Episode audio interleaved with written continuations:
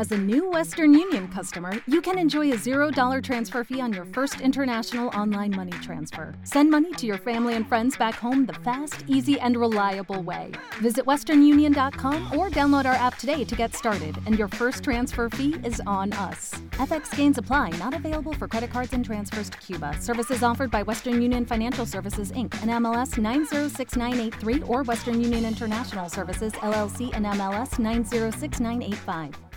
Hello, it is Ryan, and I was on a flight the other day playing one of my favorite social spin slot games on chumbacasino.com. I looked over the person sitting next to me, and you know what they were doing? They were also playing Chumba Casino. Coincidence? I think not. Everybody's loving having fun with it. Chumba Casino is home to hundreds of casino style games that you can play for free anytime, anywhere, even at 30,000 feet. So sign up now at chumbacasino.com to claim your free welcome bonus. That's chumbacasino.com and live the Chumba life. No purchase necessary. Group. Void prohibited by law. See terms and conditions. 18 plus.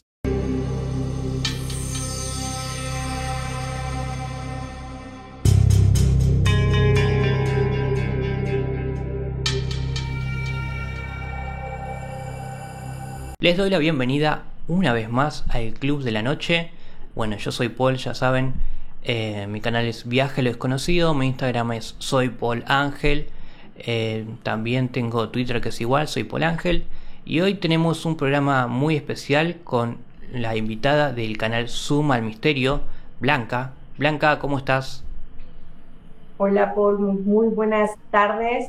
Nash, muy buenas tardes. Eh, pues nada, muy contenta de estar aquí con ustedes, que me hayas invitado aquí a tu canal Viaje a lo Desconocido.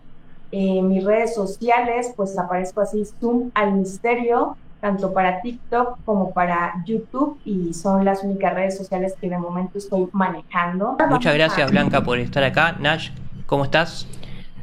Bien, perfecto. Por suerte hoy, la verdad que bastante tranquilo, un día bastante lindo y otra vez Ay, porque bien tiene por frío. empezar a hacer Estás un... contento porque tiene frío, ¿no? Exactamente. Siempre, siempre que esté frío voy a estar feliz. Porque Pero bueno, también me alegro estar acá con Poli y con este, Blanca. Este, la verdad que siempre es interesante por lo menos pasar un día conociendo gente nueva, porque como le digo, esto siempre queda bastante... Hay gente, la gente no lo sabe, pero siempre uno después termina hablando un rato más con, con la gente que hace los podcasts y se termina uno encariñando. ¿eh? Un Ya, poquito, antes del podcast y es después del podcast siempre hay como un montón de conversaciones. Tal, tal vez deberíamos hacer un, una edición Yo deluxe sumando todo ese contenido que a veces suele ser mucho más interesante que el que hablamos. Sí. No digo que este sea poco interesante, sino que las cosas que hablamos en las que las cuales no tenemos ningún tipo de filtro, eh, a veces salen cosas así súper súper Sí, increíbles. tenemos que hacer un, un canal Más- donde... más más, o a lo mejor es el miedo que, sí, que la verdad, aunque ya tenemos varios tiempo aquí en lo, en YouTube, eh, es ese como, no miedo exactamente, sino esa imponencia de la cámara, la que no nos deja desenvolvernos como regularmente somos. Claro, claro. Y además, Yo tengo ventaja por ese lado. Ah, claro, él, él es una letra nada más, como le dijo, ¿cómo era el, el, el podcast? Eh, Julián, Julián, Juan Caballero. Que le dijo, bueno, acá estamos tres personas y una letra. Así que Naya es una letra nada más, qué malo. Eh, pero bueno, Claro, hoy tenemos un programa especial. Hoy vamos a hablar, bueno, estoy muy obsesionado con el tema de Missing 411. Hoy voy a tratar de no tocarlo para nada. Pero es que el tema de hoy es como muy Missing 411 y tal vez sin serlo, ¿no? ¿Por qué? Porque vamos a hablar de desapariciones extrañas. Eh, bueno, en el canal de Nash eh, tiene un montón sobre desapariciones, en el mío también.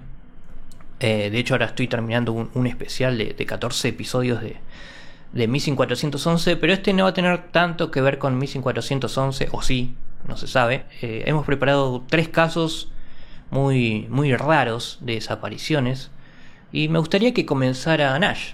Nash, ¿qué, qué nos tenés preparado para hoy?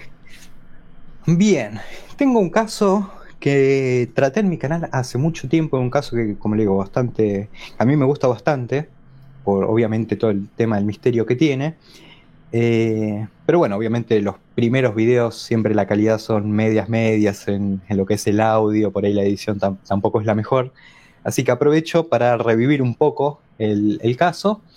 Es el caso de Jason Holkowski, este es un chico que nació el 24 de junio de 1981 en Estados Unidos, en el estado de Nebraska. Eh, bueno, por su inicial de su nombre y por su inicial de su apellido, sus amigos lo llamaban JJ o JJ, si lo hacemos la traducción. Bueno, era un chico bastante inteligente, era muy amable, era de ayudar a la gente, pero eh, él sufría una discapacidad para hablar que siempre mucha gente pensaba que tenía algún retraso mental, pero en realidad era una persona que tenía su, su nivel este, eh, era mucho más inteligente por ahí que una persona promedio. Entonces era una persona que tenía una discapacidad y por ahí, por ese lado, como le digo, al ser bastante retraído, ¿Pero eh, qué, cuál parecía, era la, la discapacidad? ¿Que era tartamudo? tenía una discapacidad para hablar, tenía Para problemas con el habla. Eh, y bueno, obviamente esta discapacidad hizo que sea una persona retraída, un poco tímida, y lo que también obviamente las personas de, esa- de esas características suelen tener pocos amigos, pero bueno, por lo general son siempre muy buenos amigos porque bueno, se terminan conociendo bastante bien, son amigos.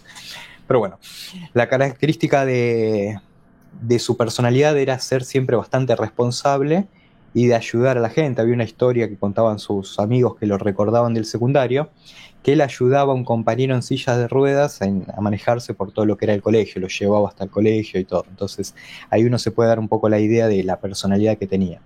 Tal vez también se identificaba un poco por su discapacidad con su compañero, entonces por ese lado también lo ayudaba. Bien, eh, como he dicho, en este caso Jason había nacido en el 81. En el año 2001, tenía 19 años, faltaba un poco para, para que cumpliera sus 20 años. Él trabajaba a tiempo parcial en una radio, seguía sus estudios, ya había terminado el secundario, y tenía también un trabajo medio tiempo en una pizzería que se llamaba eh, Fasolis. Él vivía en un barrio residencial eh, de casas bajas, en el barrio eh, se llamaba Benson, el barrio se llamaba Benson y quedaba en, en Omaha, en Nebraska. Vivía con su hermano menor que se llamaba Michael y con su padre y su madre que se llamaba eh, Jim y este, Kelly. Bueno, el día 13 de junio de ese año 2001, Jason no le tocaba trabajar, estaba en su casa con su hermano menor. Ese día tenía Franco, tenía el día libre. Pero bueno, en la mañana de ese día su jefe lo llamó y le dijo si podía ir a trabajar porque le faltaba personal en la pizzería. Eh, bueno, y Jason, con su personalidad siempre de ayudar y, de ser responsable, le dijo que sí, que iba, que iba a asistir, pero que tenía un problema y que iba a llegar un poco tarde porque eh, unos días antes había habido una tormenta y su auto se le había roto. Entonces, lo que dijo, bueno, sí voy a ir, pero voy a llegar un poco tarde porque pienso hacer el recorrido caminando. Era un viaje bastante largo, iba a tardar aproximadamente un poco más de una hora en hacer el recorrido desde su casa hasta lo que sería eh, el local donde trabajaba. Bueno, obviamente su jefe aceptó, está bien, ya le estaba dando la, buena voluntad de asistir un día que no, que no correspondía y bueno, prefería obviamente tener gente en, el local antes que no tener a, a nadie. Entonces dijo que sí. Bueno, quedaron en esos términos, en que iba a llegar, iba a llegar un poco tarde, pero al rato vuelve a sonar el teléfono en la casa de Jason, vuelve a atender Jason, era otra vez su jefe, que le dijo que una compañera de trabajo lo iba a pasar a buscar. Entonces dijo Jason, bueno, mejor, me pasa, me paso a buscar. Y le dijo Jason, bueno, está bien, decile que nos vamos a encontrar en tal lugar y le di una dirección. ¿saben? ¿Dónde le dijo que, que se van a encontrar? Le dijo que se van a encontrar en su escuela secundaria. ¿Por qué Jason le dijo o acordó un punto donde tenía que encontrarse con su compañera? Bueno, era para que su compañera se, guiara un poco mejor en el barrio. ¿eh? Su compañera no era de ese barrio, no iba a conocer la zona, y si le decía un punto un poco más fácil de ubicarse, era mejor para los dos. Primero para él, porque si iba a caminar como una hora para llegar hasta su trabajo y ahora tenía que hacer un par de cuadras, y su compañera iba a poder ubicarse, ganaban los dos.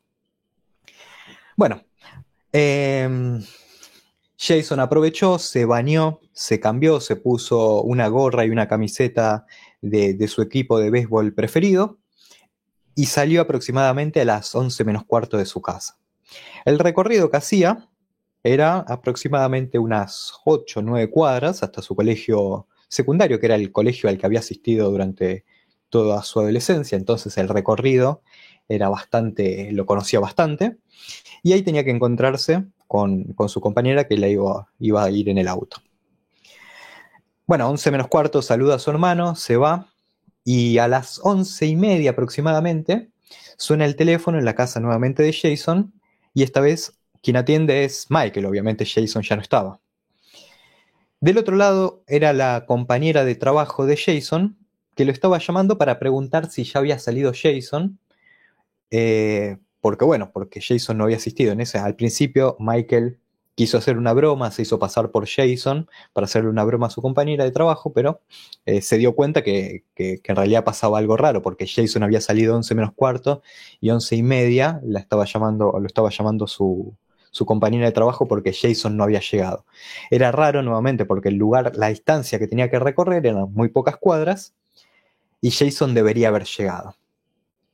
Bueno, entonces resulta que en ese corto transcurso, en algún momento Jason desaparece.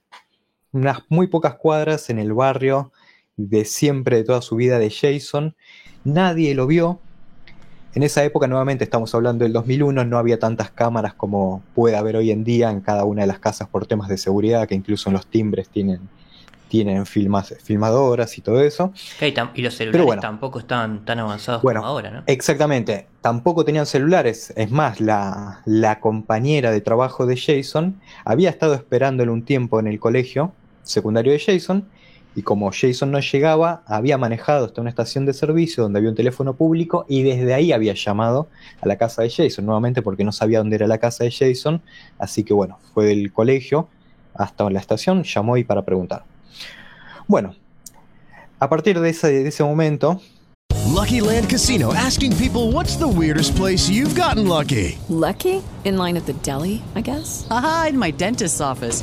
More than once, actually. Do I have to say? Yes, you do. In the car before my kids' PTA meeting. Really? Yes. Excuse me, what's the weirdest place you've gotten lucky? I never win and tell. Well, there you have it. You can get lucky anywhere playing at LuckyLandSlots.com. Play for free right now. Are you feeling lucky? No purchase necessary. Void where prohibited by law. 18 plus. Terms and conditions apply. See website for details. With the Lucky Land Slots, you can get lucky just about anywhere. This is your captain speaking. Uh, we've got clear runway and the weather's fine, but we're just going to circle up here a while and uh, get lucky. No, no, nothing like that. It's just these cash prizes add up quick. So I suggest you sit back, keep your tray table upright, and start getting lucky. Play for free at LuckyLandSlots.com. Are you feeling lucky? No purchase necessary. Void where prohibited by law. 18 plus terms and conditions apply. See website for details. Lucky Land Casino asking people what's the weirdest place you've gotten lucky? Lucky? In line at the deli, I guess? Aha, in my dentist's office.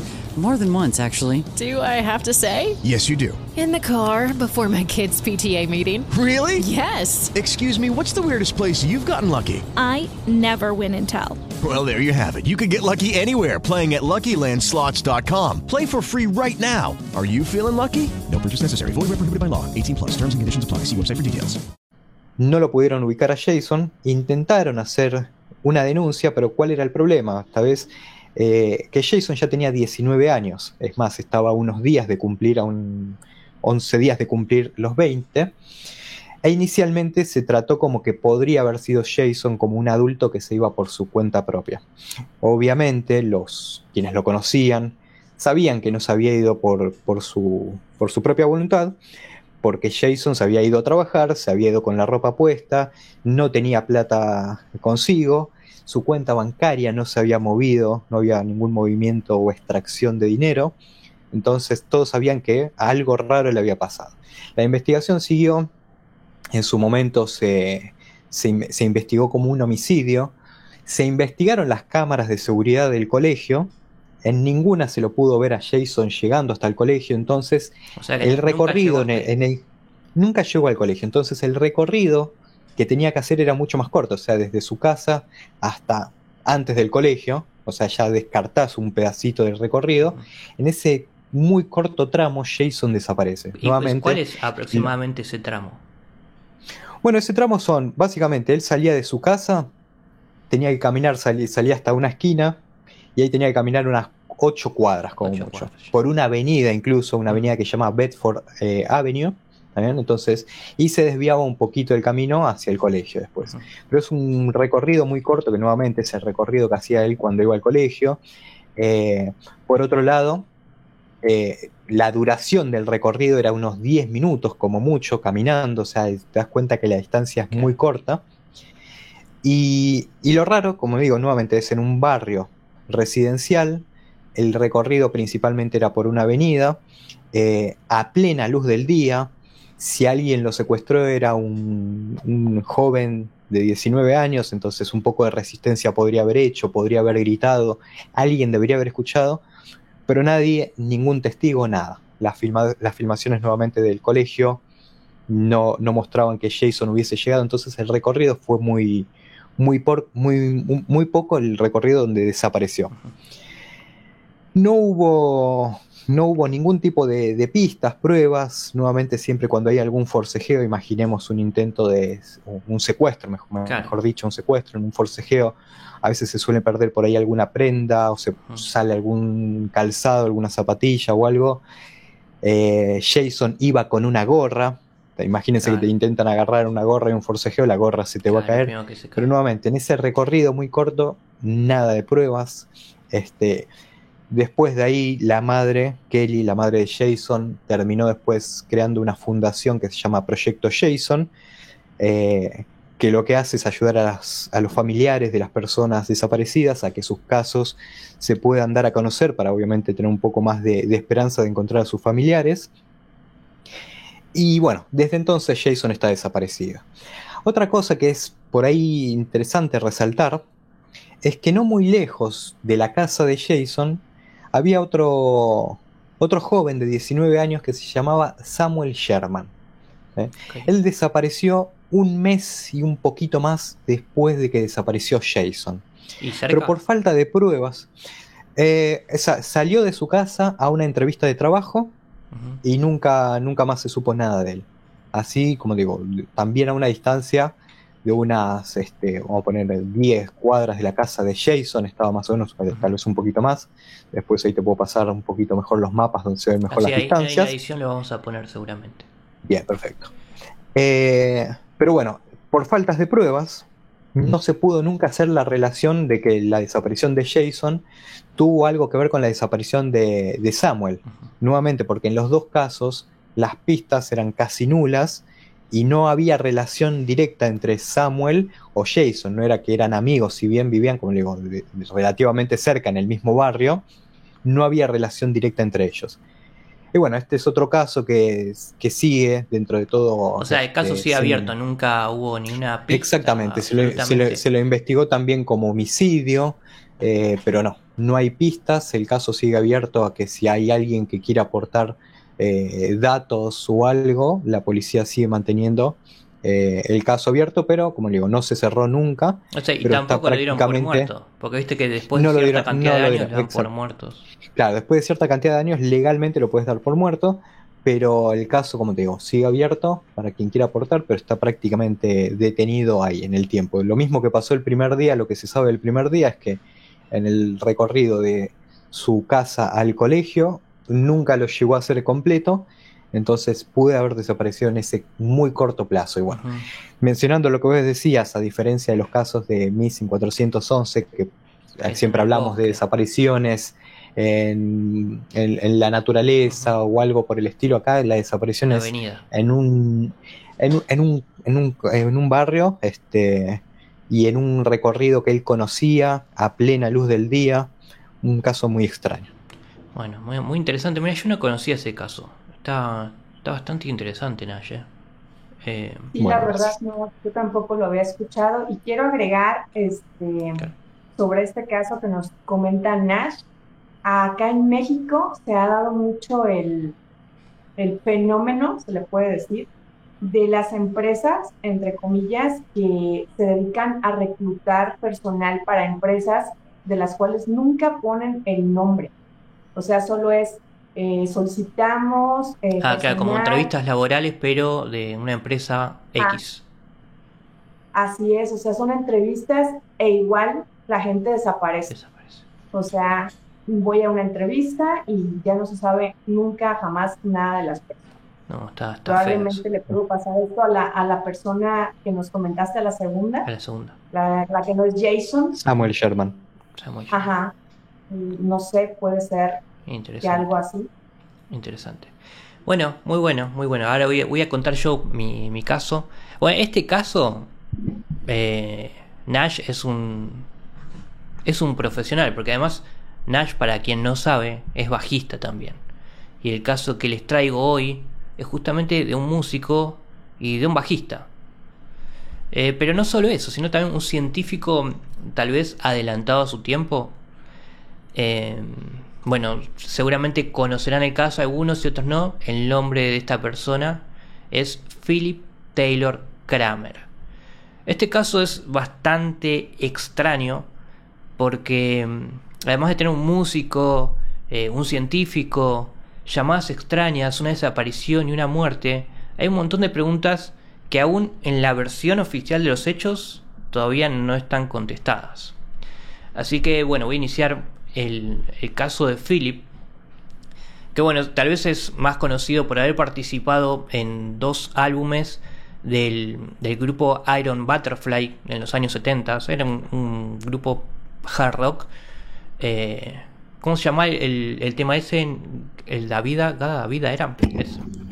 Inagaga da vida. Ese, ese tema es el más conocido de, Iron Butterfly, eh, que dura como 17 minutos, es una locura.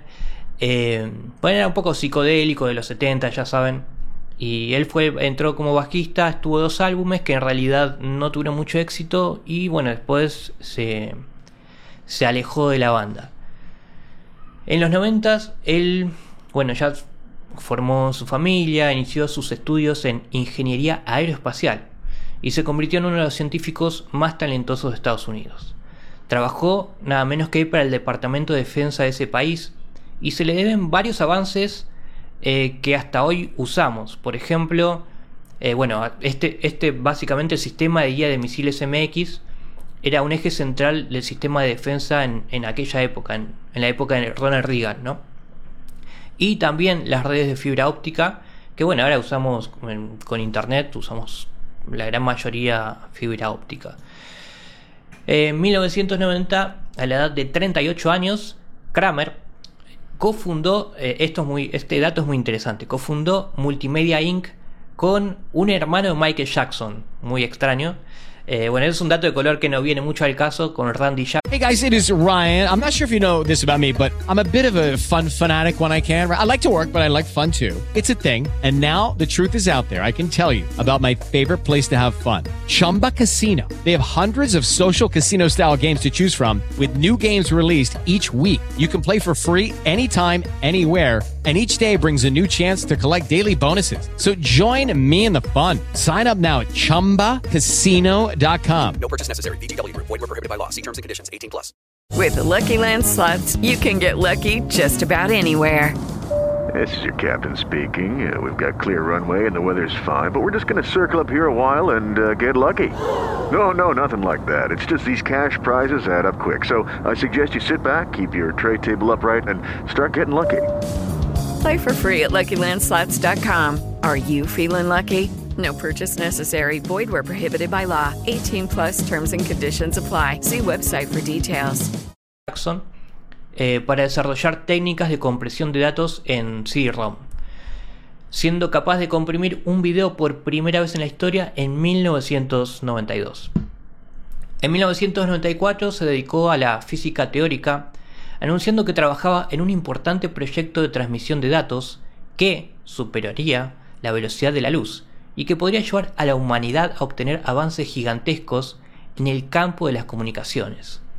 Él decía a grandes rasgos que se podía mandar un mensaje en el instante, eh, pero no solamente se limitaba a comunicaciones en la Tierra, sino en cualquier parte del universo. Era una, teoría así bastante alocada, pero él decía que eh, se podía hacer.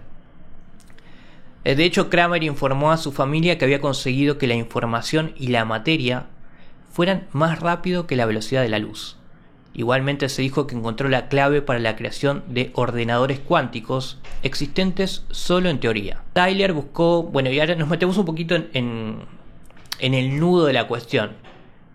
Eh, Tyler Kramer buscó financiación para su proyecto habiendo concertado una cita en el aeropuerto de Los Ángeles el 12 de febrero de 1995 con alguien que se había interesado en, su estudio, en esto que estaba tratando de, desmentir a Einstein, eh, a Einstein, que dice que no hay nada más rápido que la velocidad de la luz. Eh, lo último que se supo de, de Kramer, recordemos que Kramer, bueno, ya tenía su empresa, eh, estaba bien de dinero, porque para esa época, bueno, tenía un auto, era un, acá tengo apuntado que era un Ford Aerostar, es como una especie de, mm, una Traffic, era un auto pero grande, con, con más asientos, con familiar, pero era grande, tipo camioneta. Eh, y a la vez tenía su teléfono eh, en, el, en, el, auto, así que económicamente para el año 92 estaba bien, si bien tenía algunos problemas internos con la empresa, eh, de hecho la empresa aún ahora sigue existiendo, o sea, después de su muerte la siguieron manejando y nunca, nunca quebró. Bueno, ¿qué es lo que pasa? E, esta persona le dice, bueno, voy a llegar eh, en tal horario con mi esposa al aeropuerto de Los Ángeles. Y lo que hace Kramer es, bueno, te voy a buscar y bueno, hablamos un poco, después te llevo al hotel. Cuestión que por algún motivo desconocido, él está 45 minutos porque lo captan las, eh, las cámaras de justamente del aeropuerto. Está 45 minutos en, el aeropuerto y después empieza a hacer una serie de llamadas. Hace puntualmente 17 llamadas. No tenemos información de cada una de las llamadas, pero una de estas fue a su amigo de Iron Butterfly, el que era baterista, Ron Bushy, al cual le dijo que lo quería más que a la vida misma. Y automáticamente eh, le cortó. O sea, le dijo eso, ¡pum! Cortó. Eh, dijo que, lo había escuchado como, como nervioso o con miedo, pero que no, no se escuchaba normal.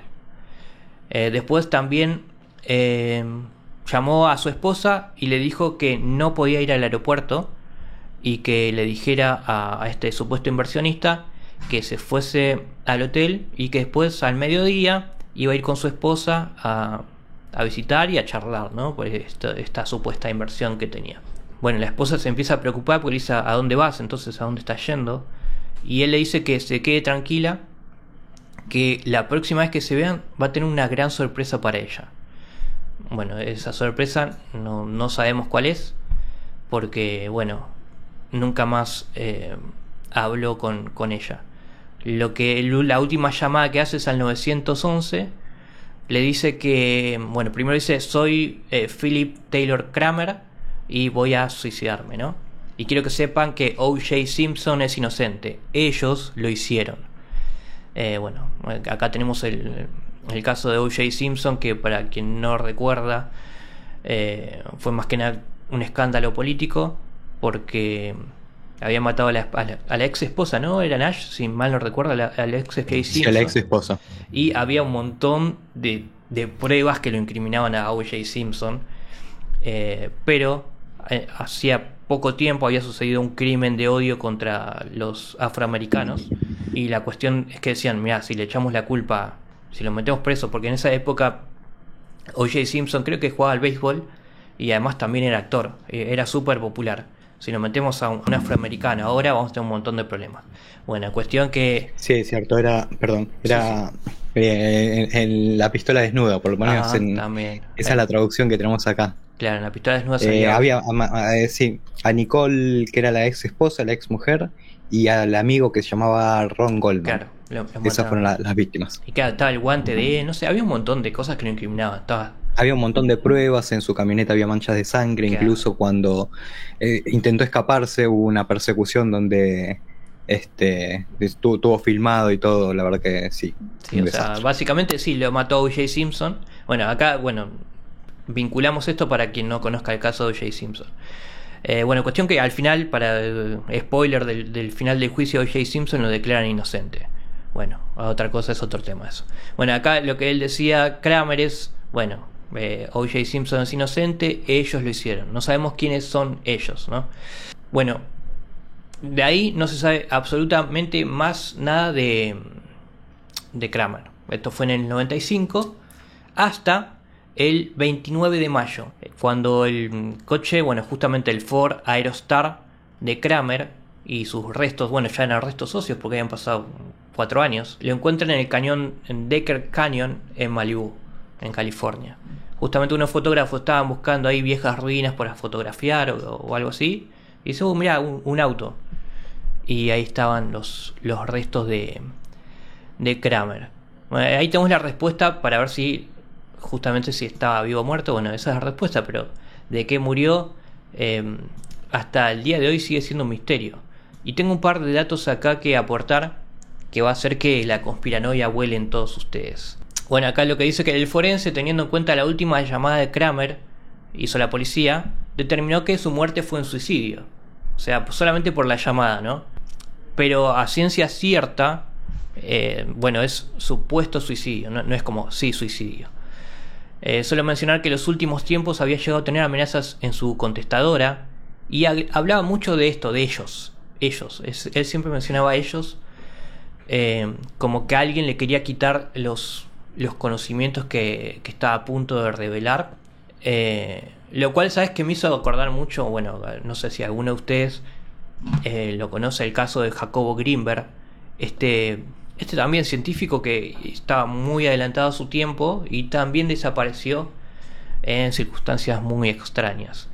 Eh, hizo un video ya en, el canal hablando de Jacobo, pero también estuvo involucrada la CIA. Y bueno, él tampoco. Bueno, él directamente jamás apareció. Ni su cuerpo, nada. Eh, este, perdón que te interrumpa. No, sí, sí. Eh, me estaba acordando precisamente del caso de Jacobo Greenberg, por el, caso que me estás comentando. Y justo era lo que estaba pensando cuando lo comentas prácticamente a mí se me parece muchísimo y pienso también que probable lo desaparecieron para robarle esos conocimientos, esas investigaciones que tenía esta persona que nos estás comentando. Claro, claro, porque además lo que decía un poco mm, Taylor era que iba a tener no solamente conversaciones con gente de acá, sino con cualquier parte del universo. Y bueno, ya sabemos que cuando se pasa ese límite con, con el tema de, los extraterrestres, hay, hay fuerzas acá de, la Tierra que no, les gusta ese tema y prefieren evitarlo. Gente muy poderosa, así es. Países muy poderosos. Totalmente, totalmente. Eh, una cosa más es que, por ejemplo, el padre de Taylor, que también era un científico, que él también siempre estaba obsesionado con, con decir que la, la, relatividad de Einstein estaba mal. Él siempre buscó eso. Pero él dijo que eh, Taylor jamás se, hubiese suicidado y de hecho había tenido conversaciones con él en, las cuales Kramer le dijo, mira, si yo en algún momento te digo que me voy a suicidar, no lo creas. En realidad te voy a estar pidiendo ayuda porque me va a estar pasando algo muy malo. Pero yo jamás me voy a suicidar.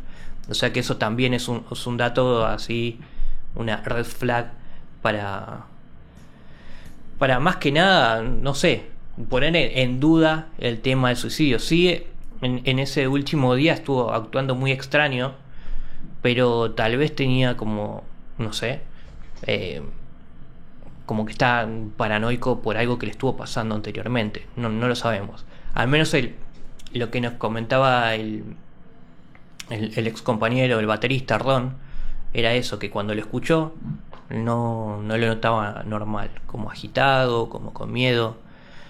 Eh, bueno, y también tenemos el dato este del abuelo diciendo, mira, si, si, si, yo te llamo y te digo que me, que me voy a matar, bueno, no, no es así. Otro dato importante es que adentro de la camioneta tampoco mm, se encontró ni una carta ni nada, o sea, normal. Eh, el forense tampoco encontró que se dio un golpe fuerte en la cabeza, pero no pueden eh, asegurar que por eso murió. Habían pasado cuatro años, ¿no? Es eh, medio difícil de, de dar una un causante de muerte después de tanto tiempo.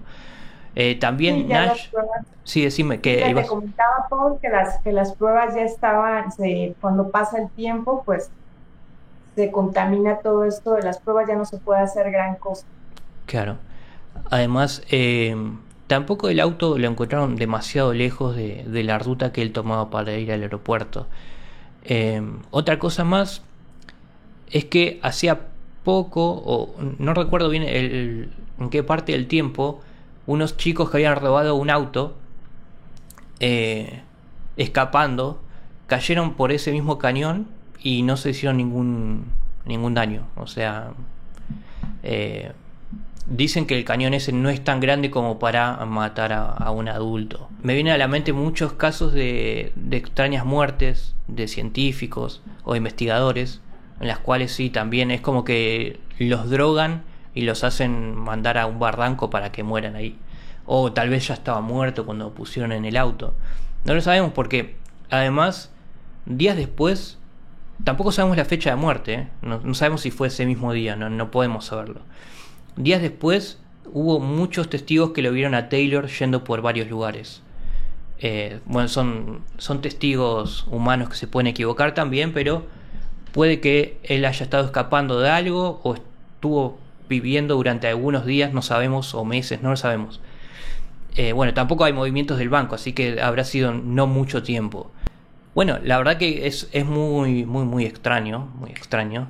Eh, era un científico, bueno, como les dije, muy avanzado para su tiempo, había ya tenido varios logros científicos importantes para su época y inclusive ahora, ¿no? Que, por ejemplo, la, la fibra óptica o la compresión de archivos, compresión de video, eh, que por ejemplo en los streaming estamos todo el tiempo comprimiendo y descomprimiendo para ver nuestras series y todo eso. Y él ya lo había logrado en 1992. Eh, bueno, muchos creen que hubo un complot por parte del gobierno de los Estados Unidos para asesinarlo. Y el motivo es que Kramer en sus investigaciones habría descubierto una fórmula que permitiría a la materia viajar más rápidamente que la velocidad de la luz, en contraposición de la teoría de la relatividad formulada por Einstein. Así que nos quedamos con la duda de qué, de qué pasó con, con Kramer.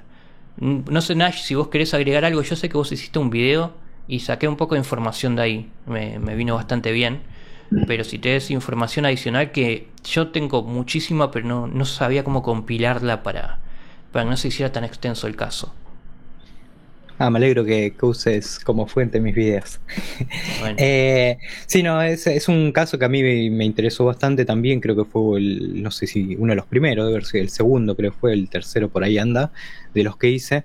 Y sí, lo llamativo siempre eran esos temas que él ya había anunciado anteriormente que si, si lo llamaba a su padre y le decía que se iba a suicidar, eh, que en realidad le estaba pasando algo. Además, eh, ¿a quién mejor para llamar que al 911 para que la grabación quede registrado? Claro. Porque si vos llamás a un amigo, bueno, tu amigo te atiende y listo, pero si llamás al 911, decís, me voy a suicidar, sabes que todo eso queda registrado. Claro, hacemos una pausa Después, acá y en esta parte voy a poner la, la, la llamada, porque está la, la llamada. La, la. Taylor Kramer. Uh-huh. This is 911. Can I help you, sir? Yes, you can. I'm going to kill myself. Okay, what is your name? Hello? Que mencionabas era que el, el, lugar donde se encontró, porque decían, bueno, puede haber muerto en el accidente de autos o por ahí se suicidó tirándose por este barranco, en realidad la pendiente del lugar donde cayó no era muy pronunciada y tal como mencionabas, tiempo después un, unos adolescentes que habían robado un auto cayeron por ahí con el auto que, estaban robando mientras escapaban y nada más habían tenido golpes mínimos, raspones, o sea, no lo suficiente como para que alguien pueda llegar a morir. Entonces, la forma en que murió tampoco está realmente, eh, realmente se conoce cómo fue la, la, la, forma en que murió. A mí, ¿sabes lo que no me quedó del todo claro y no pude conseguir información que, bueno, estuve pensando después de leer? Es que él tenía un teléfono de esos que van en, ¿Te acuerdas que en los 90 se usaba eso? La, la gente con mucho dinero tenía eh, teléfonos en, en, los autos. El teléfono de cable uh -huh. y todo, que agarraba así con el cable. Eh, lo que no me quedó claro a mí es cómo no, no pudieron triangular, si, si estaba dentro del auto todo, no pudieron triangular la señal de dónde sacaba, no sé, la señal como si fuese un móvil, como si fuese un celular. Triangular la señal para ver dónde fue la última vez que estuvo activo el teléfono o el último movimiento. Eso no, no pude encontrar información por ningún lado. Y eh, date cuenta que por ahí la investigación tampoco fue muy buena, que si lo encontraron, lo encontraron de casualidad y para colmo cuatro años después, entonces no sé hasta qué punto habrán investigado eh, ese, esos datos. También pensá que tal vez no toda la policía de todos los lugares tienen todos los recursos para hacer claro. ciertas investigaciones, habría que ver eh, nuevamente, el nivel de investigación y, y los recursos que, que bueno, se Igual era, era tipo Malibu en Los Ángeles, tampoco era como un pueblito alejado, no sé, en Oregon. Eh, imagino que un poco de presupuesto tendría, a no ser que haya otros otros intereses para no investigar mucho, qué sé yo. Y si hubo algo medio turbio y podríamos llegar a pensar que de fondo también hubo una mano que frenó un poco la investigación, si es que hubo algo medio turbio. Eh, pero bueno, es algo que tal vez nunca sabremos nosotros. ¿Vos, qué pensás? ¿Que, ¿Que se mató o, Porque también pudo haber sido, no sé. Eh, nosotros siempre tratamos de en Sherwin Williams somos tu compa, tu pana, tu socio, pero sobre todo somos tu aliado, con más de 6.000 representantes para atenderte en tu idioma y beneficios para contratistas que encontrarás en aliadopro.com. En Sherwin Williams somos el aliado del PRO. De, ver todas las hipótesis, ¿no? Puede ser que tuvo, no sé, un, brote psicótico o paranoico y de repente decidió quitarse la vida. No sé, pues, eso es una, no sé, la solución más fácil tal vez. Pero vos pensás que pudo haber pasado eso. Eh, lo, raro a veces con esos casos es, que por ahí la gente no planea futuros y piensa suicidarse. Mm. Y él estaba con este proyecto y estaba buscando inversionistas. Tampoco se sabe mucho sobre ese inversionista con el que se tenía que encontrar. Entonces es dentro de todo raro. Por ejemplo, en el caso de, de Jason, eh, volviendo a mi caso, para mencionar, que, decían, bueno, por ahí se fue por, por su voluntad, ya que es adulto, se fue por su voluntad. La gente que lo conocía decía, no, no es propio de Jason hacer algo por el estilo, es alguien que es muy responsable. Y encima, poco tiempo después, él iba a empezar a trabajar como DJ y era algo que lo emocionaba bastante. Mm. Entonces, alguien que piensa hacer eso, por ahí no planea futuro, por ahí, como te digo, no tiene algo para más adelante, ya medio que va cortando los, los planes. Eh, que es definitivo esto, no, no es algo que decir, bueno, sí, tiene un viaje de acá, no sé, a algún lado que lo emociona bastante, no quiere decir que si viene ya deprimido no vaya a suicidarse o algo por el estilo. Pero, pero es una de las características por ahí que, que podría tirarte a decir que algo raro le pasó. Bueno, perfecto. Entonces cerramos el, el caso de, de, de nuestro amigo bajista Kramer. Y nos queda nuestra invitada, Blanca, ¿qué, nos preparaste para hoy?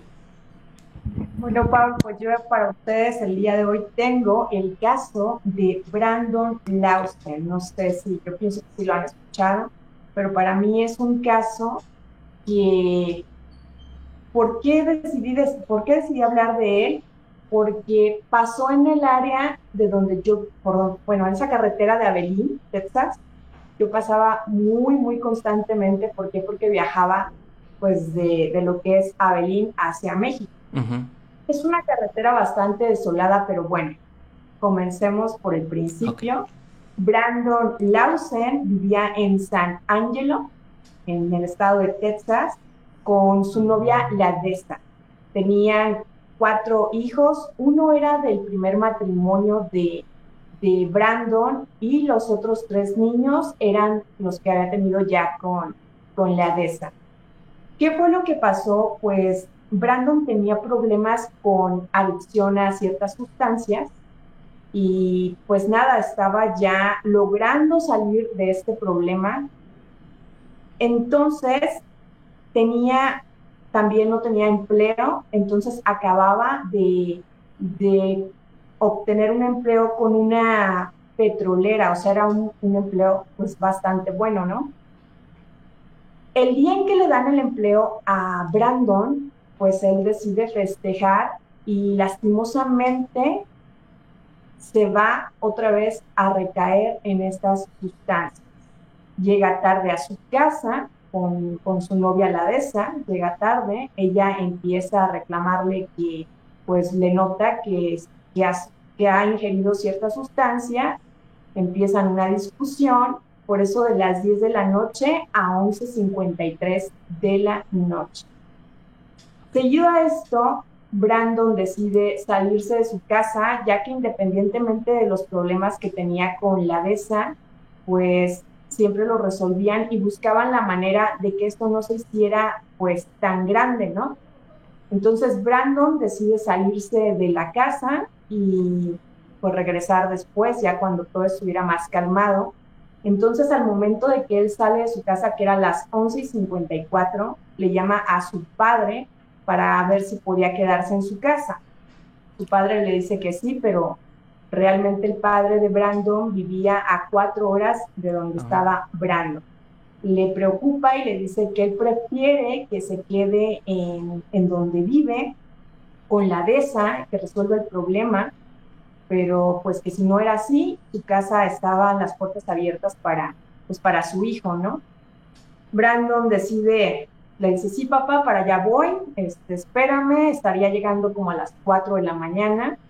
Eh, le cuelga a su padre y se pone en marcha hacia este lugar donde vive su papá, que era también como un pueblito. En el camino, el padre de Brandon se queda como pues inquieto, ¿no? Y le marca al hermano de Brandon, que se llama Kyle. Le dice, ¿sabes qué, Kyle? Pues me marcó Brandon, que viene para la casa, tuvo problemas con la DESA, no sé si pudieras ver qué es lo que pasó. Entonces Kyle, el hermano de Brandon, acude a casa de la DESA, ya ve qué es lo que pasó, como por eso de las 12 y 10 de la noche, ya prácticamente la madrugada, del 8 de agosto del 2013, que fue en la fecha exacta en la que ocurrió esto.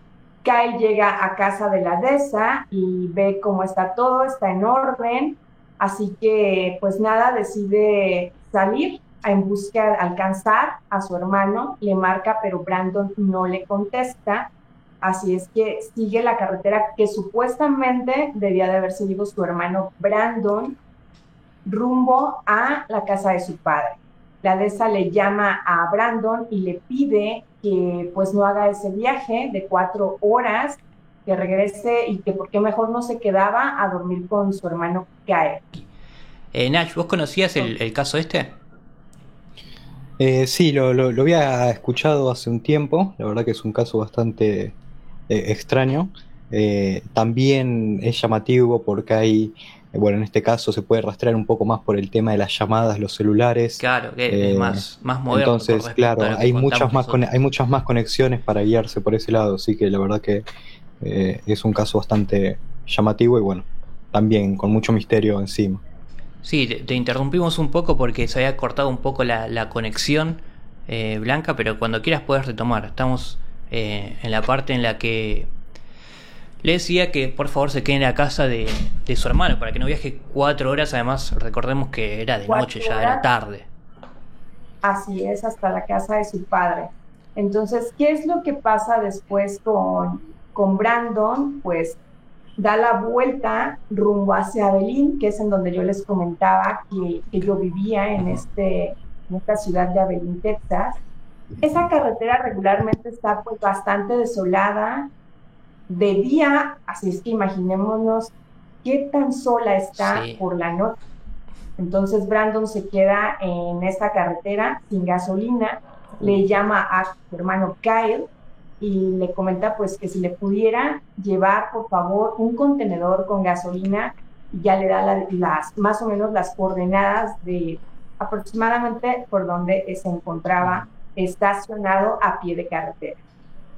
Kyle pues va, le marca a la DESA, le dice, oye, tienes un contenedor que me prestes porque Brandon necesita gasolina. La DESA le dice que sí, que sin problema, que se lo va a dejar en la entrada de la puerta de su casa. Eh, la DESA ya estaba bastante cansada, así que decide ducharse y dormirse, pero en ese momento se da cuenta de que su celular pues ya no tiene batería y que Brandon se había llevado el cargador que se conectaba pues en la pared. Claro. Así que decide salir a su auto y dejarlo cargando en pues ahí en el coche, ¿no? Se baña y se va a dormir. Acto seguido, Kyle pasa con su novia a recoger el contenedor que la DESA le había dejado a, a Kyle para, para, para la gasolina de Brandon, ¿no?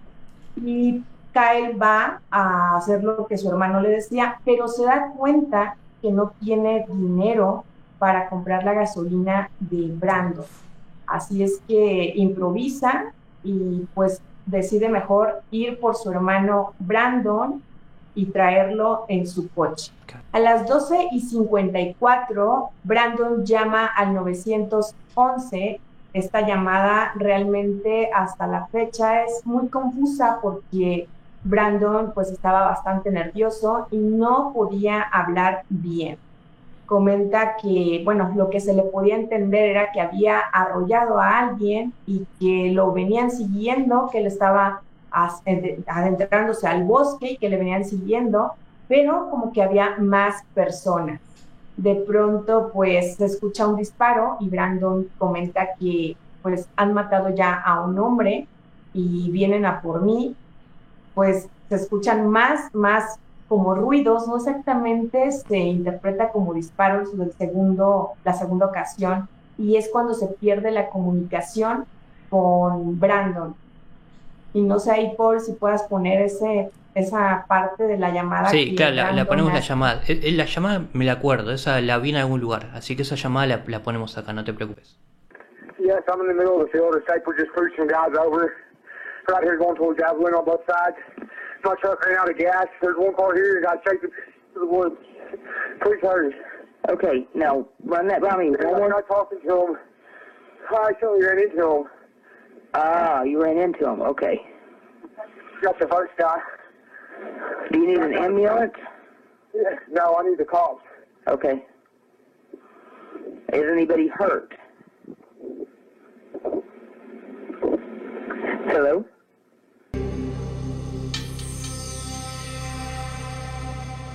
Después de que la llamada fue interrumpida, eh, pues pasa que marca un camionero, por eso de la 1 y 42 de la mañana, a la policía para decirles que había una camioneta mal estacionada a pie de carretera y que se podía provocar algún accidente.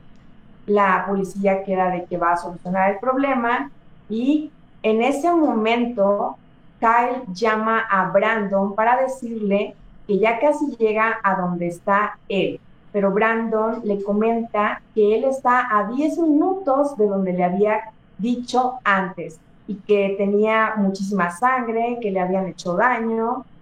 Entonces, Kyle, cuando va acercándose al coche que ya llega al lugar donde estaba Brandon, supuestamente, ve a un policía que es al que el camionero había llamado. Ve revisando la camioneta de, de Brandon y pues se baja también, le, le comenta que cuál es el problema, pues nada, que la camioneta estorbaba, no había llaves, no había absolutamente nada de Brandon más que la, la camioneta. Ya él se aproxima al lugar en donde estaba el coche de su hermano y ve que está un policía, eh, pues buscando, revisando este auto y se baja, le comenta al policía qué es lo que estaba pasando, el policía le, le, le dice sobre la llamada y pues que Kyle le comenta que esa camioneta es de su hermano y no le comenta nada sobre la llamada que había recibido de Brandon en la que le dice pues que estaba dañado, que había estaba sangrando y que estaba a 10 minutos aproximadamente de donde estaba su auto. Después de esto, Kyle espera que el policía se vaya para buscar a su hermano. Después de que el policía se va, pues busca a va en busca de su, de su hermano con su novia y pues nada, no lo encuentran. Dan las 3 de la madrugada, siguen sin encontrar a Brandon. Kyle ya cansado, decide pues retornar a su hogar y emprender nuevamente la búsqueda a la mañana siguiente. Ah, él ahí no hizo ninguna denuncia, no, no se comunicó con la policía ni nada. Así es, no, no, se, no, se, no le comentó nada a la policía. ¿Por qué? Por el tema de que Brandon tenía una orden de arresto. Tenía algún, tuvo algún problema antes y tenía una orden de arresto, ah, entonces no quiso meter en más problemas a su hermano Brandon. Por eso fue que no le comentó nada a la policía. Después de que Kyle busca a Brandon la mañana siguiente, pues no lo encuentra y esto ya alerta más tanto a Brandon como a la DESA, así que deciden dar parte a las autoridades, cosa contraria que las autoridades, como Brandon tenía la orden, de, arresto, pues, así es, eh, piensan, pues sabes qué, que esto es una pinta para escaparse de nosotros y deciden ni siquiera buscar a Brandon. Así que la familia de Brandon, por su cuenta, se pone a buscarlo y sin tener ningún tipo de éxito, ya que para empezar, los dueños de todos los terrenos que, de donde más o menos se había perdido Brandon, no los dejaban buscar en sus tierras. Después, como a la semana, sí, como a los ocho días, empieza ya la policía a buscar a Brandon y pues nada, con, lo, lo buscaron con una tecnología que es infrarrojo, pero el infrarrojo solo es para buscar a personas vivas, porque detectan pues el, calor, ¿no?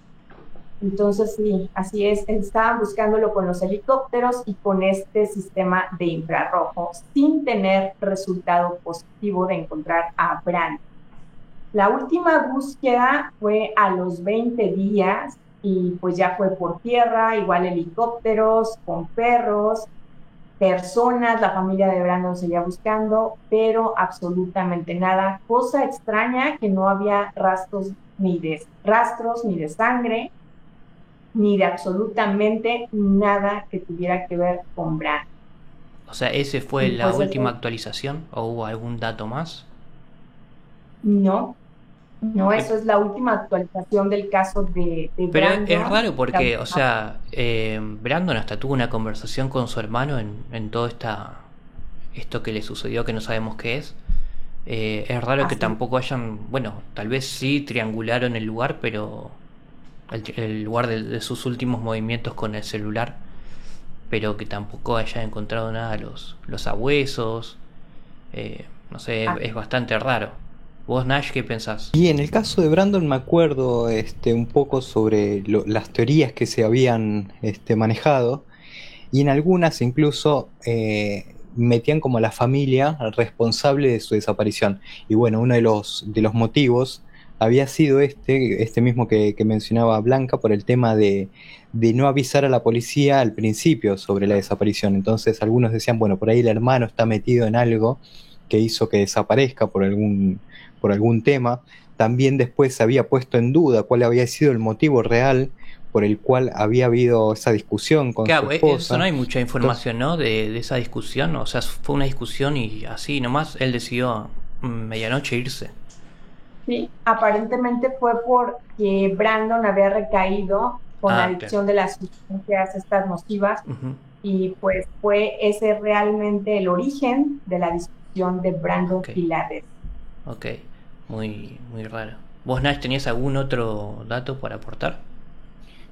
No, no, este, como te digo, de, de ahí en adelante es, eh, eh, nuevamente, estos casos que, que dejan eh, o, o muy pocas este, pruebas eh, y, y donde por, por lo menos puedes empezar a definir alguna teoría, en casos donde no hay nada o queda todo muy difuso, realmente te puedes imaginar cualquier cosa.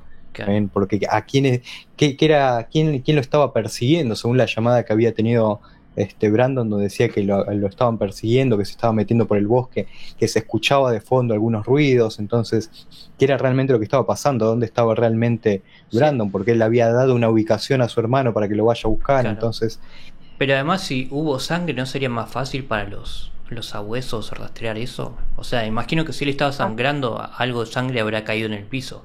Y si dijo que estaba a 10 minutos de su auto es porque había estado escapando durante 10 minutos después de el disparo que supuestamente se escuchó. Y, claro, por eso. y no sé, y tal Eh, vez la herida que él tenía también pudo haber dejado un rastro. Igual, o sea, en contra le puede jugar obviamente que tardaron muchísimo tiempo en... 20 días dijo Blanca, me parece. 20 días en, en realmente tomar en Así es, serio. ¿no? Realmente Primero sí. dejaron, dejaron que se contaminara si acaso había alguna prueba. ¿Por qué? Porque primero no apoyaron a la familia a buscar a Brandon desde un principio. Fue hasta primero ocho días después de que el hermano de Brandon había ido con las autoridades. Claro, y después- y después dejan pasar 20 días. 20 días ya es bastante tiempo. Claro, pero yo creo que a los 8 Por- días lo que buscaban era que él se estuviese escondiendo, ¿no? Por eso lo buscaban con, con, con esto que busca el calor de las personas. Lo buscaban vivo. Así, así Y ya es, después de los 20 días recién ahí es como que inició una búsqueda completa de, de, de Brandon. Pero bueno, muy, muy, muy interesante el, el caso que nos trajiste, Blanca. Chicos, yo creo que ha sido un, un gran programa de desapariciones. Bueno, el mío es, fue una desaparición y una reaparición, pero con más misterio todavía. Eh, el de Nash, bueno, desaparición completamente eh, en plena avenida de día, muy extraño. Y el de Blanca, bueno, como lo escuchamos recién, o sea, hasta pudo llamar a su hermano. Eh, hay, bueno, ya escuchamos hace un rato también la grabación de la llamada. Eh, y aún así no hay, no hay ni rastro de estas, de estas dos personas. Así que ha sido un gusto, pero antes de despedirlos quiero que, bueno, como esto también está en, en YouTube, eh, pasen sus redes sociales porque esto en Spotify y quiero que escuchen sus redes sociales. Eh, Blanca, comenzá vos. Bueno, pues a mí me pueden encontrar aquí en YouTube como arroba zoom al misterio y en TikTok como igual zoom al misterio. Eh, de momento es las dos redes sociales que estoy manejando.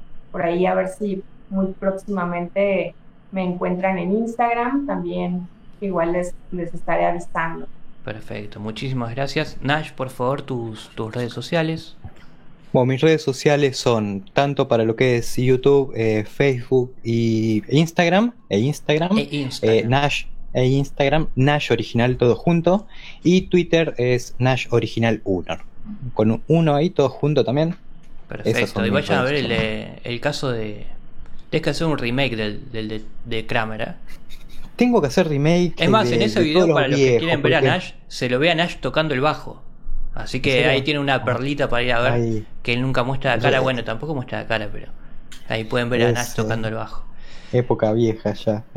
Eh, Pero sí, tendría que revivirlos, pobres. O sea, sí, sí, me, pasa que son casos muy, muy interesantes y la verdad que da un poco de, de tristeza que estén grabados tan feos con audio Bueno, de mala calidad. Y bueno, cuando se habría que hacerlo en algún momento. Iniciamos todo muy artesanal.